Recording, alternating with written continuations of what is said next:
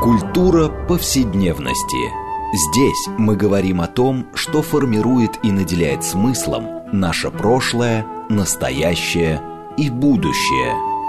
Ведущая, главный редактор издательства «Новое литературное обозрение» Ирина Прохорова.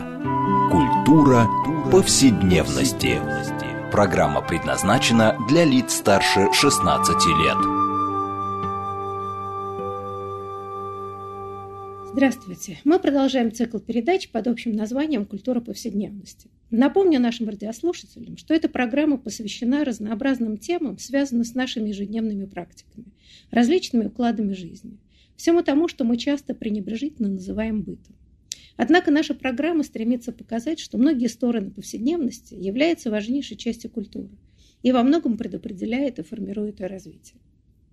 Сегодня мы продолжим тему, которая, в общем, относится не только, конечно, повседневности, но, я бы сказала, и к высоким сферам, а именно проблему чтения, вообще книг. Но, как мы понимаем, несмотря ни на что, книги являются частью нашей повседневной жизни. Поэтому мы в этой программе будем так или иначе к этой теме возвращаться. А сегодня мы поговорим, мне кажется, на очень важную тему, а именно – о детской литературе после распада СССР. А что изменилось в детской литературе? А какой образ будущего она рисует? А вообще, так сказать, да, как, как эта литература видит современного ребенка и много других важных и интересных моментов. И а, как уже это у нас повелось, мы обычно в наших разговорах отталкиваемся от какой-то книги. И в данном случае это коллективная монография, а, которая называется «Прощание с коммунизмом. Детская подростковая литература в современной России». То есть с 1991 до 2017 года. И там три автора – Андрея Лану, Келли Хэролд и Ольга Бухина.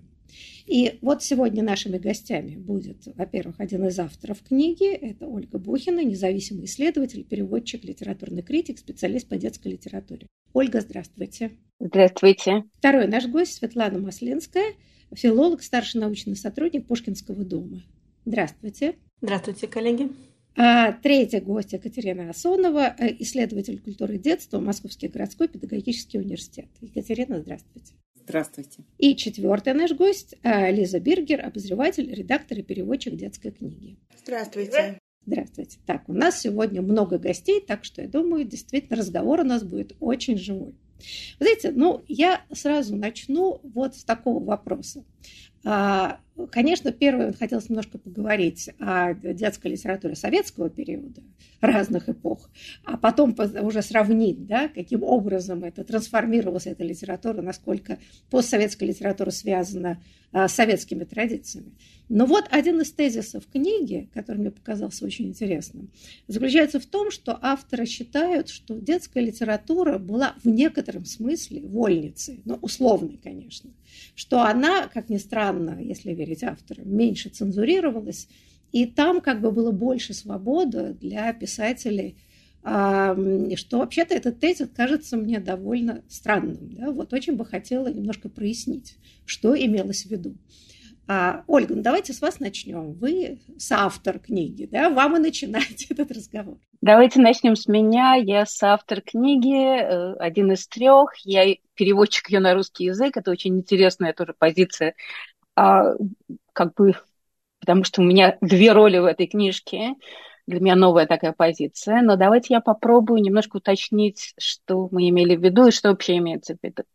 Знаете, эта ситуация очень двойственная. С одной стороны и с другой стороны. С одной стороны, действительно, некоторая свобода детской литературы заключалась в том, что люди, которые не могли ничего сделать во взрослой литературе, которые во взрослой литературу не пускали никакими силами, у них была возможность что-то творить в какие-то определенные периоды советского периода, советского времени, была возможность что-то делать в детской литературе что они во взрослые делать не могли никаким образом.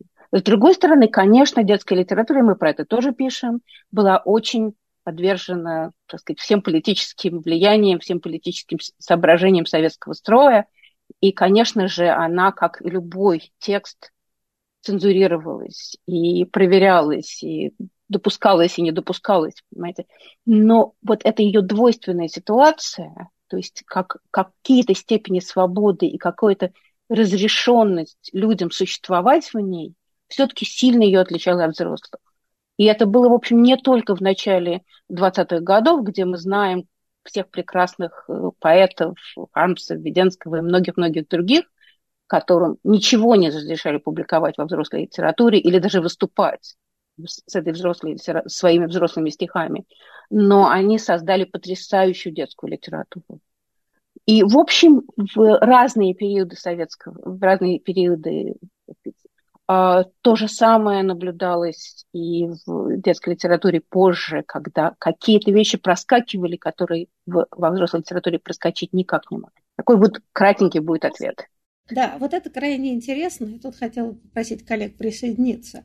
Но, казалось бы, да, ведь установка советской власти была это как раз воспитание детей нового общества. То есть со взрослыми трудно было что-то сделать, их можно было посадить, там, расстрелять, запугать, но это люди уже имели какой-то опыт дореволюционный, да, и люди часто сложившиеся взглядов. Детская литература предполагала, видимо, да, что надо растить человека нового общества, да, определенные идеалы. Тогда я не очень понимаю, а как, почему легче было проскочить а в детской литературе, то, что во взрослой, ну уж никак невозможно было. Вот, вот с вашей точки зрения здесь как бы мы просто обсуждаем.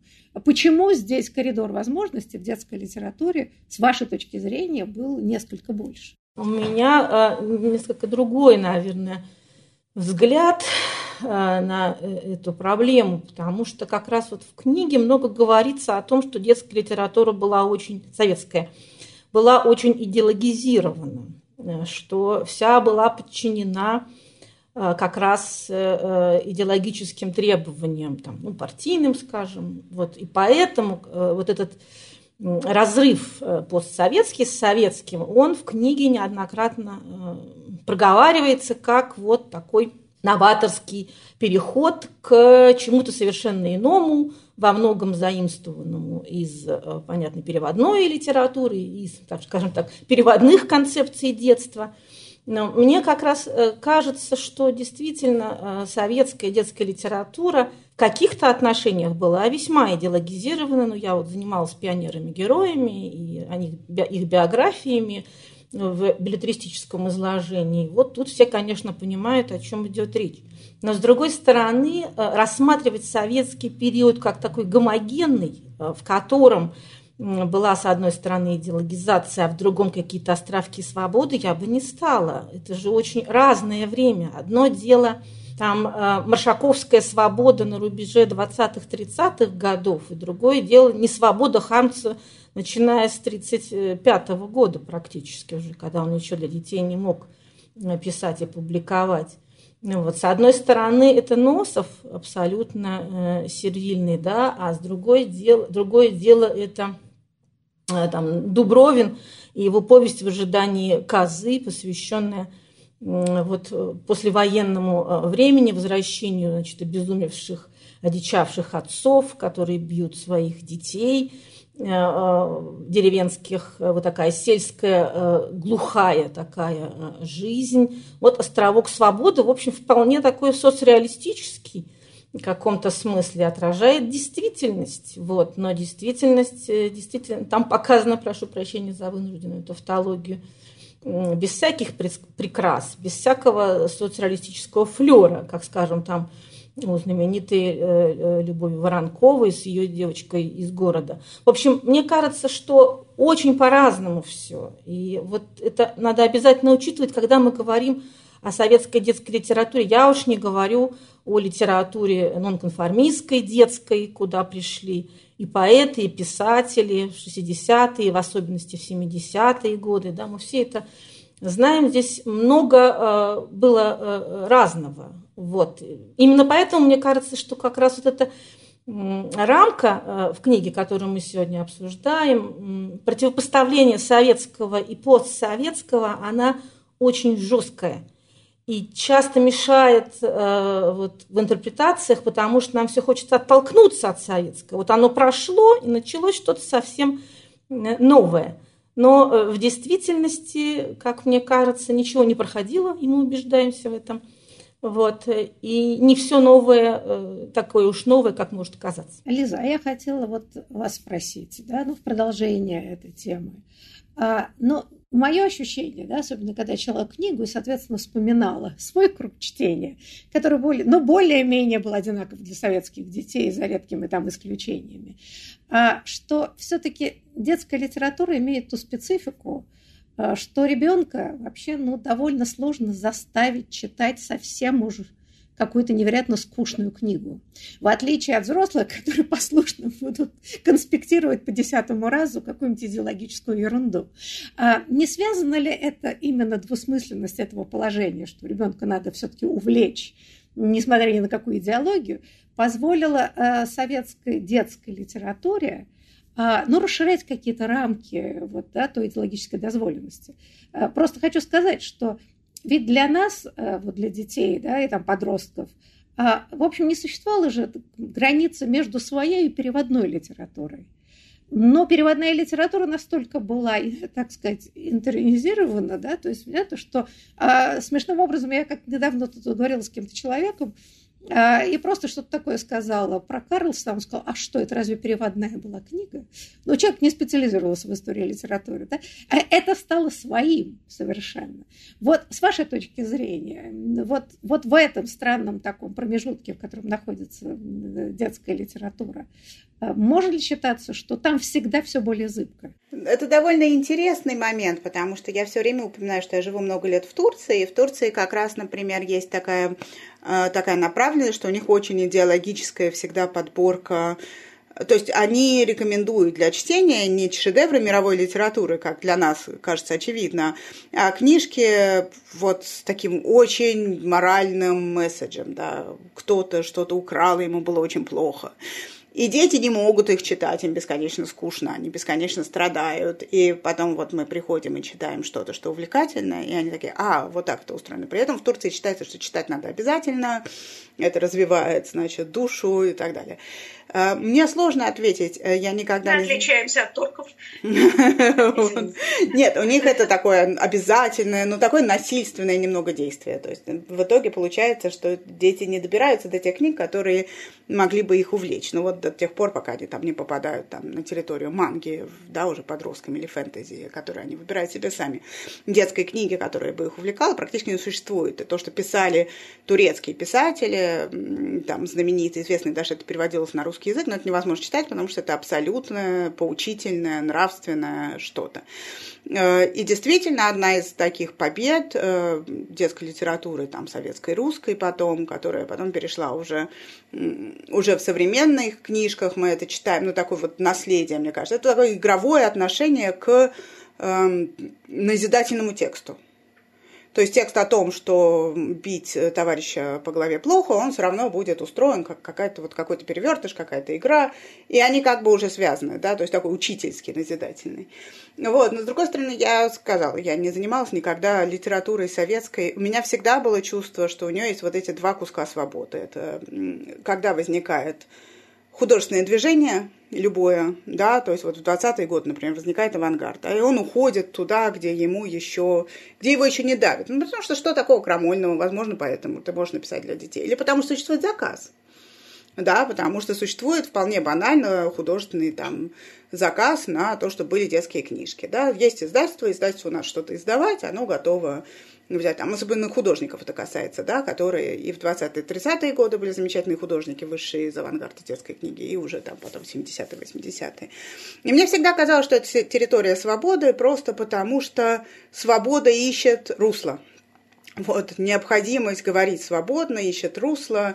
Эм, опять же, есть турецкая поговорка «Суакар ятайны булур» «Вода течет, находит русло». И они это друг другу говорят, когда все совсем плохо, что мы вот по капле, по капле найдем какую-то дорогу, в которую мы, значит, сейчас про, пройдем. И, наверное, это так воспринималось со стороны. То есть, опять же, мне очень понравилась мысль, что неизвестно для Сабгира, это была территория свободы или ровно наоборот, но вот она, действительно, она так воспринимается нами. Нам, для нас-то это книжки про свободу, например. Э, вот. Э, я думаю, что в первую очередь это. А вторая вещь, которая мне очень понравилась, которую я прочитала в книжке сейчас, вот я ее недавно только открыла, что там говорится об активном герое. Наверное, вы это будете сейчас обсуждать. Это очень занимательная мысль, что в этой литературе возникает герой, которого не поучают, который как бы воспитывается не тумаками со стороны, а который берет в свои руки, я думаю, это очень сильное влияние переводной литературы тоже, или той переводной литературы, которую мы себя выбрали, потому что потом ты приезжаешь за границу и говоришь людям в метро, или они понятия не имеют, что это за книжка, да, то есть это русская книжка, вот, в каком-то смысле, потому что она воспитала нас эм, поколениями, вот, в которой есть активный действующий герой. И вот эту возможность действовать, несмотря на абсолютно сковывающие обстоятельства, потому что как ребенок ты их можешь, ну, у тебя другие обстоятельства, и ты в них можешь побеждать. Мне кажется, что вот это одно, один из залога, залогов свободы, которую получила детская литература. Ты можешь быть в ней свободен, как действующий герой. Вы знаете, ну вот хотела к коллегам еще обратиться. А тут уже, наверное, ну, поскольку разные генерации присутствуют, да, но тем не менее, я, например, хорошо помню, а, ну, как бы можно говорить о преемственности, непреемственности, но я хорошо, например, помню, что книги детские, подростковые, которые читали с удовольствием мои родители, например, там, Гайдар, да, а, и все прочее. Я помню, что для меня это была неинтересная литература уже. А, и я, например, хорошо помню, что моя дочка, которая родилась в 81 году, уже какие-то книжки, которые я читала, и тоже были неинтересны. И вот здесь вот можно говорить о том, о какой-то эволюции вообще общества сквозь призму детской литературы. Да? То есть вот поколение, ну, вроде бы быт был более-менее одинаковый. Ну, получше стало жить, но не было никакой уж такой технологической революции. Да? Ну, вот как бы в таком бытовом плане, да. Но вот что касается вдруг устаревания целого огромного пласта детских книг, а, вот мне кажется, вот здесь был какой-то любопытный момент. А, ну, я не знаю, Екатерина или Светлана, вот что вы скажете? Как, как это вообще происходило? А, не с этим ли связано, кстати говоря, такой объем переводной литературы западной, который вот эти бреши, ну, то есть, да, вот, заполняли собой, потому что потребность общества была уже в каком-то другом типе героя, по детском поведении, образы детства. Не знаю, я пока читала книгу, там, так как очень много материала об издателях, о журналах, да, вот какого-то такого материала, того контекста, да, такого, такого, такой вещи, которую мы называем скорее там литературный процесс, да, я знаете, о чем все время думала? Что мне не хватает глав о том, что активно издавалось из предыдущего написанного. То есть в каком контексте все это издается. То есть, например, ну, в что довольно много цифр и довольно много данных в книжке, мне стало интересно, а вот Адоевского, а вот Андерсона, а в каких объемах издавали? Вот какую долю здесь, э, ну, там, сказки Пушкина, да, какую долю занимают в чтении, ну, о котором идет речь, пока описывается советский период, когда, мы, когда главы описывают Э, постсоветский период, какое место занимают переиздания, да, то есть в каком контексте возникает что-то новое, то, о чем вы, э, Ирина, говорите, да, вот это новое, оно, ну, оно уже вот с чем-то прорастает, то есть что-то сохраняется из предыдущего периода, а что-то э, уходит, то есть вот мне все время хотелось еще этого материала. Я сейчас на шаг назад к сказкам вернусь, Дело в том, что сказка – это то метафорическое игровое мышление, которое свойственно ребенку. И ребенок играет, и сказка его приглашает в ту же самую воображаемую игру. Я думаю, что во многом объяснение именно такое. То есть э, это метафорический способ познания мира, да, который нам предлагает сказка. Она предлагает нам его, и архаичная сказка э, э, приглашает нас именно в это. Да, то есть она, нас, она говорит, вот, знаешь, вот, ну, кто такой Змей Горыныч? Попробуй ну, разгадать про что это. И э, вот эта игра, она ну, жизненно нам необходима, она предтеча аналитического мышления вообще, как мне кажется, как человеку из образования. Э, и поэтому что меняется, можно увидеть, мне кажется, только если мы смотрим вот эту линейку, что сохраняется и что к этому прирастает, и как меняется э, наше восприятие того, что осталось. То есть почему вдруг оно осталось? Почему а, советская э, как бы, книгоиздание очень любила а, Морозко Адоевского и «Городок в табакерке», но совершенно не было и Гоши. почему вот мы из этого автора вот это знаем, а вот это нет. Мне кажется, вот вот эти моменты нам помогли очень многие вещи объяснять. Но, во всяком случае, я очень люблю такие эксперименты, предлагать людям читать. То есть, когда мы знакомимся, например, с курочкой рябой, э, со студентами, и я им потом рассказываю, что это не народная сказка. А потом предлагаю почитать Ремезова и посмотреть, что делал Ремезов, и спрашиваю, а почему, как вы думаете, курочка ряба вошла в, ну, в такой канон родительский, а сказки Ремезова нет? Слушайте, но мы не будем забывать причуды цензуры а, и складывающиеся какие-то запреты они иногда потом тянутся уже без объяснения причин. И более того, э, очень трудно э, обсуждать, понимаете, мы существуем, пусть не совершенно, но все-таки рыночной экономике. И э, тут легко объяснить, почему какие-то книжки издаются, а почему не издаются. Ну, спроса нету, да? А в советской действительности там вот положено издавать, вот, я не знаю, сказки Пушкина, например, а Адоевского не знаю. Оно положено. И спрос в данном случае, э, ну, как бы не, чаще всего не встречал предложения. Но недаром же люди стояли Э, часами на морозе сдавая макулатуру, да?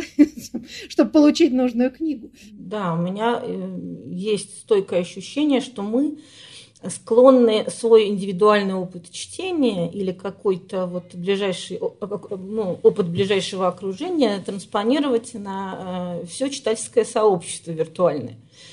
Потому что действительно, вот дочь родилась в 81 году, соответственно, Гайдара она могла бы начать читать в 90-м. Конечно, это практически невероятно, просто потому, что Гайдар в эти годы практически не издавался. Я занималась специальным изданием Гайдара, и добыть его было невозможно, разве что в библиотеке, если бы мама Ира специально постаралась и взяла бы эту книжку в библиотеке, то, может быть, ребенок бы приобщился. Мне кажется, вот в книге Ольги и коллег хорошо показано, э, э, сакцентировано совершенно справедливо этот как бы издательский развал, издательское, издательский вот свифт, который произошел. И э, в этой ситуации, э, там, уж правда, может быть, какие-то случайные э, э, влияли э, причины, или какие-то тенденции, которые формировались извне, или вот экономические какие-то. Понятно, что тут комплекс причин, мы одну не установим, но они э, сильно влияли на то, что было в этот момент в книжном предложении. И поэтому, э, плюс к этому еще, допустим, советская литература переставала быть частью внеклассного чтения обязательного – и возникала возможность читать современную литературу, которая издавалась, и у которой в какой-то момент появились красивые обложки, хорошие иллюстрации, вот то, о чем коллеги э, подробно и очень познавательно описали.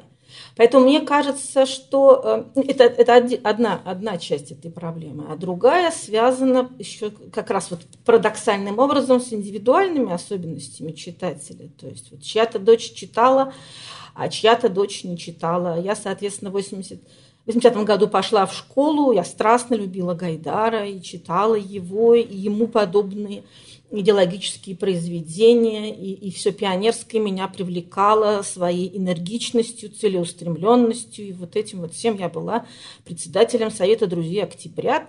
Вот, и, соответственно, у меня был круг чтения, только потом все это выразилось в том, что я написала диссертацию о том, как э, зомбировали э, советских детей пионерскими подвигами.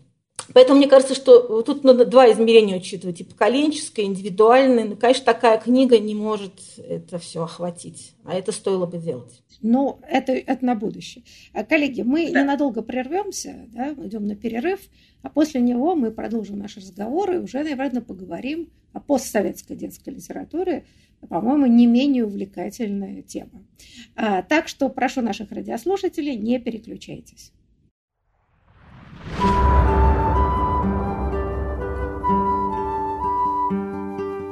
Здесь мы говорим о том, что формирует и наделяет смыслом наше прошлое, настоящее и будущее. Культура повседневности.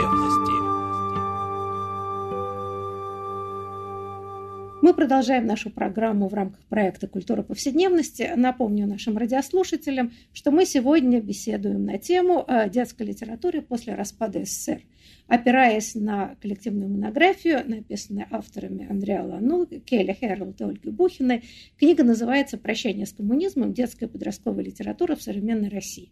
И напомню, что наши гости сегодня Ольга Бухина, один из авторов книги, независимый исследователь, переводчик, литературный критик, специалист по детской литературе. А Светлана Масленская, филолог, старший научный сотрудник Пушкинского дома, Екатерина Асонова, исследователь культуры детства, Московский городской педагогический университет, и Лиза Бергер, обозреватель, редактор и переводчик детской книги. И я, Ирина Прохорова, главный редактор издательства «Новое литературное обозрение», ведущая программы. Мы продолжаем нашу программу в рамках проекта «Культура повседневности». Напомню нашим радиослушателям, что мы сегодня беседуем на тему детской литературы после распада СССР. Опираясь на коллективную монографию, написанную авторами Андреа Лану, Келли Хэролд и Ольгой Бухиной, книга называется «Прощание с коммунизмом. Детская подростковая литература в современной России». И напомню, что наши гости сегодня – Ольга Бухина, один из авторов книги, независимый исследователь, переводчик, литературный критик, специалист по детской литературе. А Светлана Масленская, филолог, старший научный сотрудник Пушкинского дома. Екатерина Асонова, исследователь культуры детства, Московский городской педагогический университет. И Лиза Биргер, обозреватель, редактор и переводчик детской книги. И я, Ирина Прохорова, главный редактор издательства «Новое литературное обозрение», ведущая программы. Ну вот, коллеги, значит, СССР распался – а, и что происходит? Да, начинается независимое книгоиздание. Здесь уже я не только как очевидец в некотором смысле и активный деятель этой эпохи. А, вот. И вот здесь очень интересно. Всегда, когда бывает такой невероятный слом, а, колоссальный, большой, да, но всегда наступает некоторая эпоха растерянности и неопределенности. А вот что происходит, собственно говоря, с детской литературы. Но мы немножко, конечно, не взяли, очень важно, а это инфраструктура вообще, как существует да, вообще литература. Не, не на дереве же книги растут, ясно дело. Вот. А, но вот как бы с вашей точки зрения, если мы понимаем, что хаос закончился, новые издательства независимые появились, советские издательства исчезли или как-то да, совсем завяли, а, и вот начинается какая-то эпоха, значит, более-менее издания. Что вообще происходит? Вот с вашей точки зрения, а, может быть, начнем с ну, каких-то да, серьезных изменений, например, да, в детской литературе по сравнению с советской традицией. Ну, не знаю, Лиза, может быть, мы вам не дали слово в прошлый раз, да? Давайте с вас начнем. А, на самом-то деле, э, я думала вот в прошлый раз, да, к нашему разговору, что я как раз родилась в 81 году, и мысль, которая у меня заела сейчас, это то, что мое поколение само выбирало себе книжку. То есть мы все-таки были очень... И нам не надо было даже... То есть я не помню особенно, чтобы книжки покупались. Да? Они брались, они одалживались, они шли по кругу бесконечно, да, вот в нашем кругу. Я очень много читала в библиотеках. Но это как бы был мой осознанный интерес и мой осознанный выбор. И вот э, поговорить, когда мы будем говорить о новой русской литературе, там интересно смотреть, как это меняется или меняется ли. Потому что вот даже сейчас просматривая книгу, я смотрю, что особенно вот в десятые, да, вот последние там 20 лет, э, когда возникает, прям уже возникает независимое детское книгоиздательство, э, чем, чем, чем больше оно развивается, тем больше это книг, которые мы выбираем для детей. В каком-то смысле э, мы продолжаем им диктовать, не то что диктовать, я не хочу, нет, это неправильное слово, но как бы думать о важном, это такое коллективное думание о важном. Вот есть книжки, и есть книжки очень... И в каком-то смысле получается, что здесь снова территория свободы. То есть вот сейчас рождается очень сильное, например, в последние годы движение уже подростковых авторов, там, юн, не подростковых, а именно вот уже young adult, и вот 20-летние у них автофикшн, и это тоже рождается, мне кажется, из э, стремления детских авторов, про которые говорят в книжке, там, Дарья Дацук, Нина Дашевская, говорить, задушевно говорить с читателями о том, что происходит. Но перед тем, как мы начнем говорить о том, что происходит, у нас 90-е годы, где, собственно, происходит черти что, и происходит такой поиск э, коммерци... резкая коммерциализация этого литературного рынка, и самая популярная серия, насколько я понимаю, там это серия «Черный котенок», которую вспоминают вот дети 90-х, серия детских детективов, которые сначала переводились, и, а потом уже писать. Записал, э, эту серию, кстати, запускал мой отец, и писал для нее детские детективные книжки, и продавались они просто фантастически. И получается, что на фоне, вот, значит, у нас есть целых 10 лет, когда есть коммерческий бум, но есть очень мало выходит книг, э, собственно, говорящих о современности или каких-то, какого-то художественного качества, уж простите меня. Это происходит только в нулевые годы, и как-то происходит довольно хорошо описано в книге, так что я коллегам лучше слово дам. Да, но вы знаете, на самом деле, ну, хорошо помню, э, это из личного некоторого опыта, когда в начале 2000-х я попробовала сделать линейку детской литературы – в издательстве. Я потом отказалась, ну, потому что появились специализированные детские издательства, не было смысла. Но а, долгое время, кстати, что в книге сказано, на чем говорится, вообще был невероятный консерватизм. Э, книги для детей, ну, Young Adult вообще еще как бы не существовал такого жанра в России практически. Покупали взрослые, покупали они все равно детскую советскую литературу. И новые книги новых авторов очень тяжело входили то есть они вот были не то что коммерческие, не это, вообще не покупались. И вот здесь мне очень интересно, а, когда и почему произошел этот перелом неожиданный. А, вот, Ольга, с вашей точки зрения, да, вот что это поколенческий, опять же, был слом? Почему вдруг, когда появились в середине 2000-х независимые книжные издательства именно на детской литературе, они вдруг стали взмывать вверх? Ну, во-первых, он, конечно, не произошел как бы вот в одну минуту. К нему много что шло, потому что с самого начала 90-х появились мелкие э, изда- книжные издательства, которые, конечно, тогда издавали в основном переводную литературу и издавали то, что называется лакуны. То, то, что нельзя было издать при советской власти, но существовало как бы как знаменитые мировые как бы так сказать, всем известные и прекрасные книги, которые, в общем, не существовали в рамках чтения советского ребенка, хотя советский ребенок читал много переводной литературы. Но, тем не менее, как бы лакун было еще больше. А, и они в каком-то смысле подготовили, то есть мы про это пишем довольно подробно в книге, они в каком-то смысле подготовили почву. И на этой почве возникло одновременно несколько вещей. Возникли новые, несколько новых издательств, где их э, новые там, редакторы, хозяева, там, те люди, которые стали этим заниматься, во-первых, они начали слушать детей. У них как бы самих появились дети маленького возраста, и они начали немножко слушать, что детям интересно. Они стали разговаривать с детьми и пытаться понять, что детям интересно. Во-вторых, появились премии. То, что совершенно как бы фантастический феномен. Многие из этих премий жили очень короткую жизнь. Там какая-нибудь заветная мечта, всего несколько лет. Тем не менее, вот эти премии мгновенно вытащили на свет Божий писателей, которые совершенно бы иначе, так сказать, не попали в круг чтения, и они немедленно стали издаваться. Этот феномен происходит до сих пор, на самом деле, потихонечку. Не, не то, что очень активно, но, так сказать, некоторое количество независимых экспертов, так сказать, позволяют э, э, находить новые голоса и новых авторов. И, в общем, потихонечку начало появляться сначала вот то, что мы называем первым поколением, потом то, что мы называем вторым поколением, то есть авторы, которые, э, в общем, как многие детские писатели, стали писать для себя. Они как бы никогда не планировали становиться известными. От Нарине Абгарян, который никогда не планировал становиться знаменитым детским автором, до, там, я не знаю, э, Дины Сабитовой, которая, в общем, была филолог и себе, так сказать, занималась своей наукой и преподаванием. Понимаете?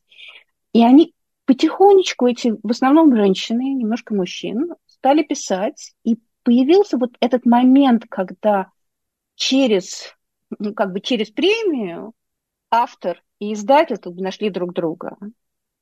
И понятно, что это, понимаете, мы, вот то, что говорила Екатерина, очень важно было бы, конечно, посмотреть, что еще происходило вокруг.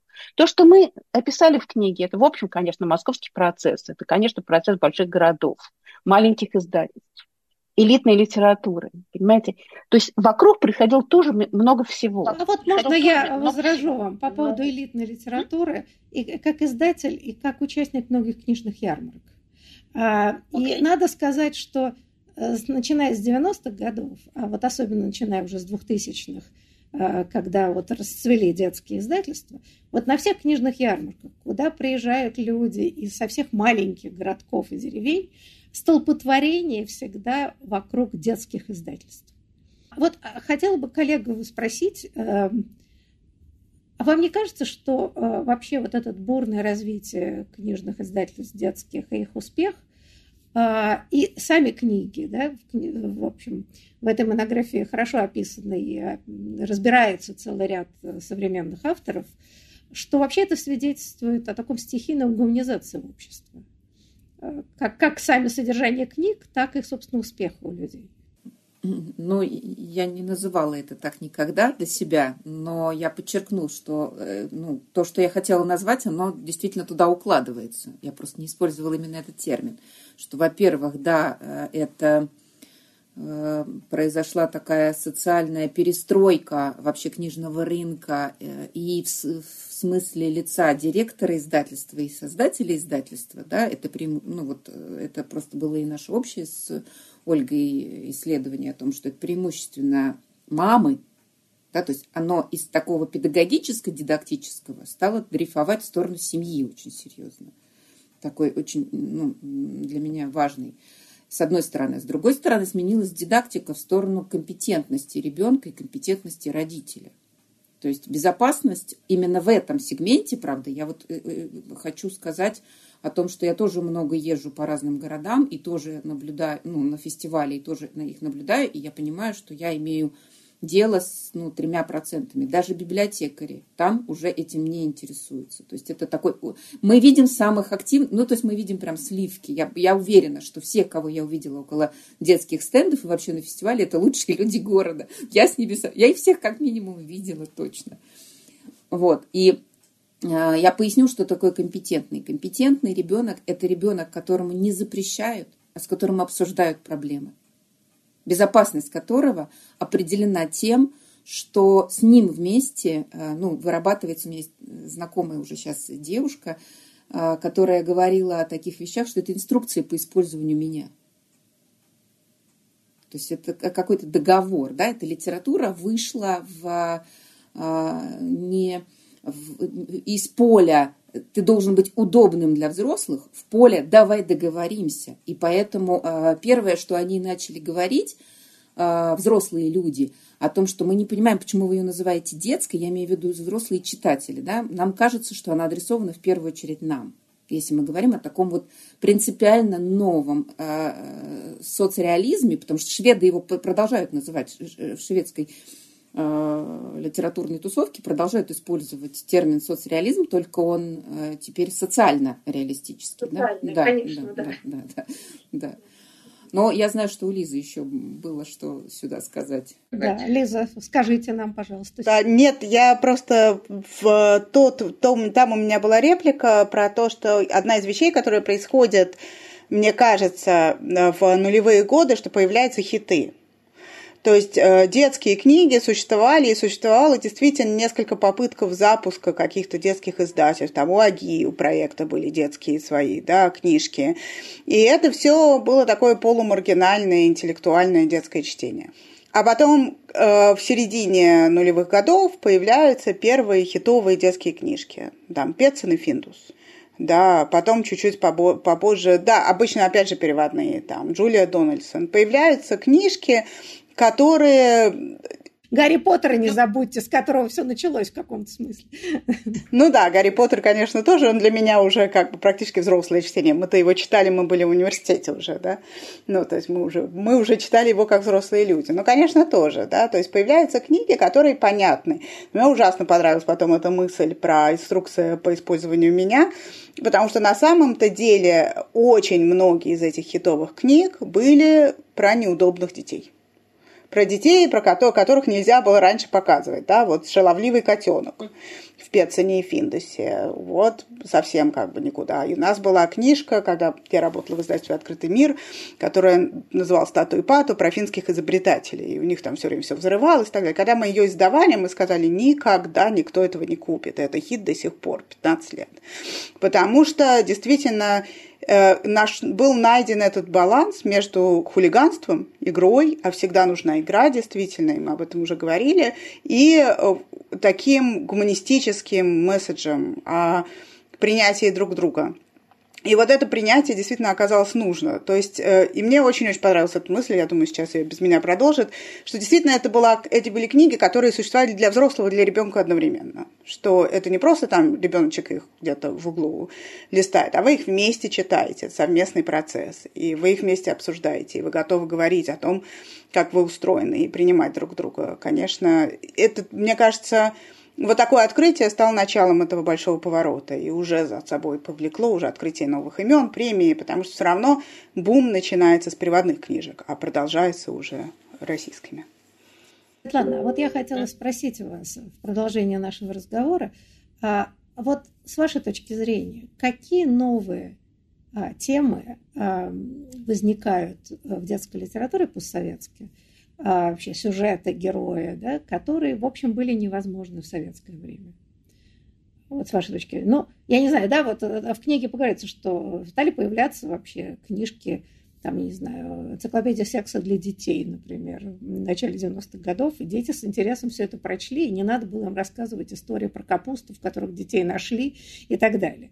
А, вот. Но ну, была масса еще каких-то интересных тем, я полагаю, которые в советское время либо были невозможны, либо, либо как бы не входили в сознание, скажем так, советского общества. Ну, мне кажется, здесь очень, это очень большой, на самом деле, вопрос, на него можно долго, долго о нем на него ну, отвечать. Немного Я немножко, да, совсем себя буду сдерживать, потому что это все вопрос о табу в детской литературе. Этот вопрос очень старый.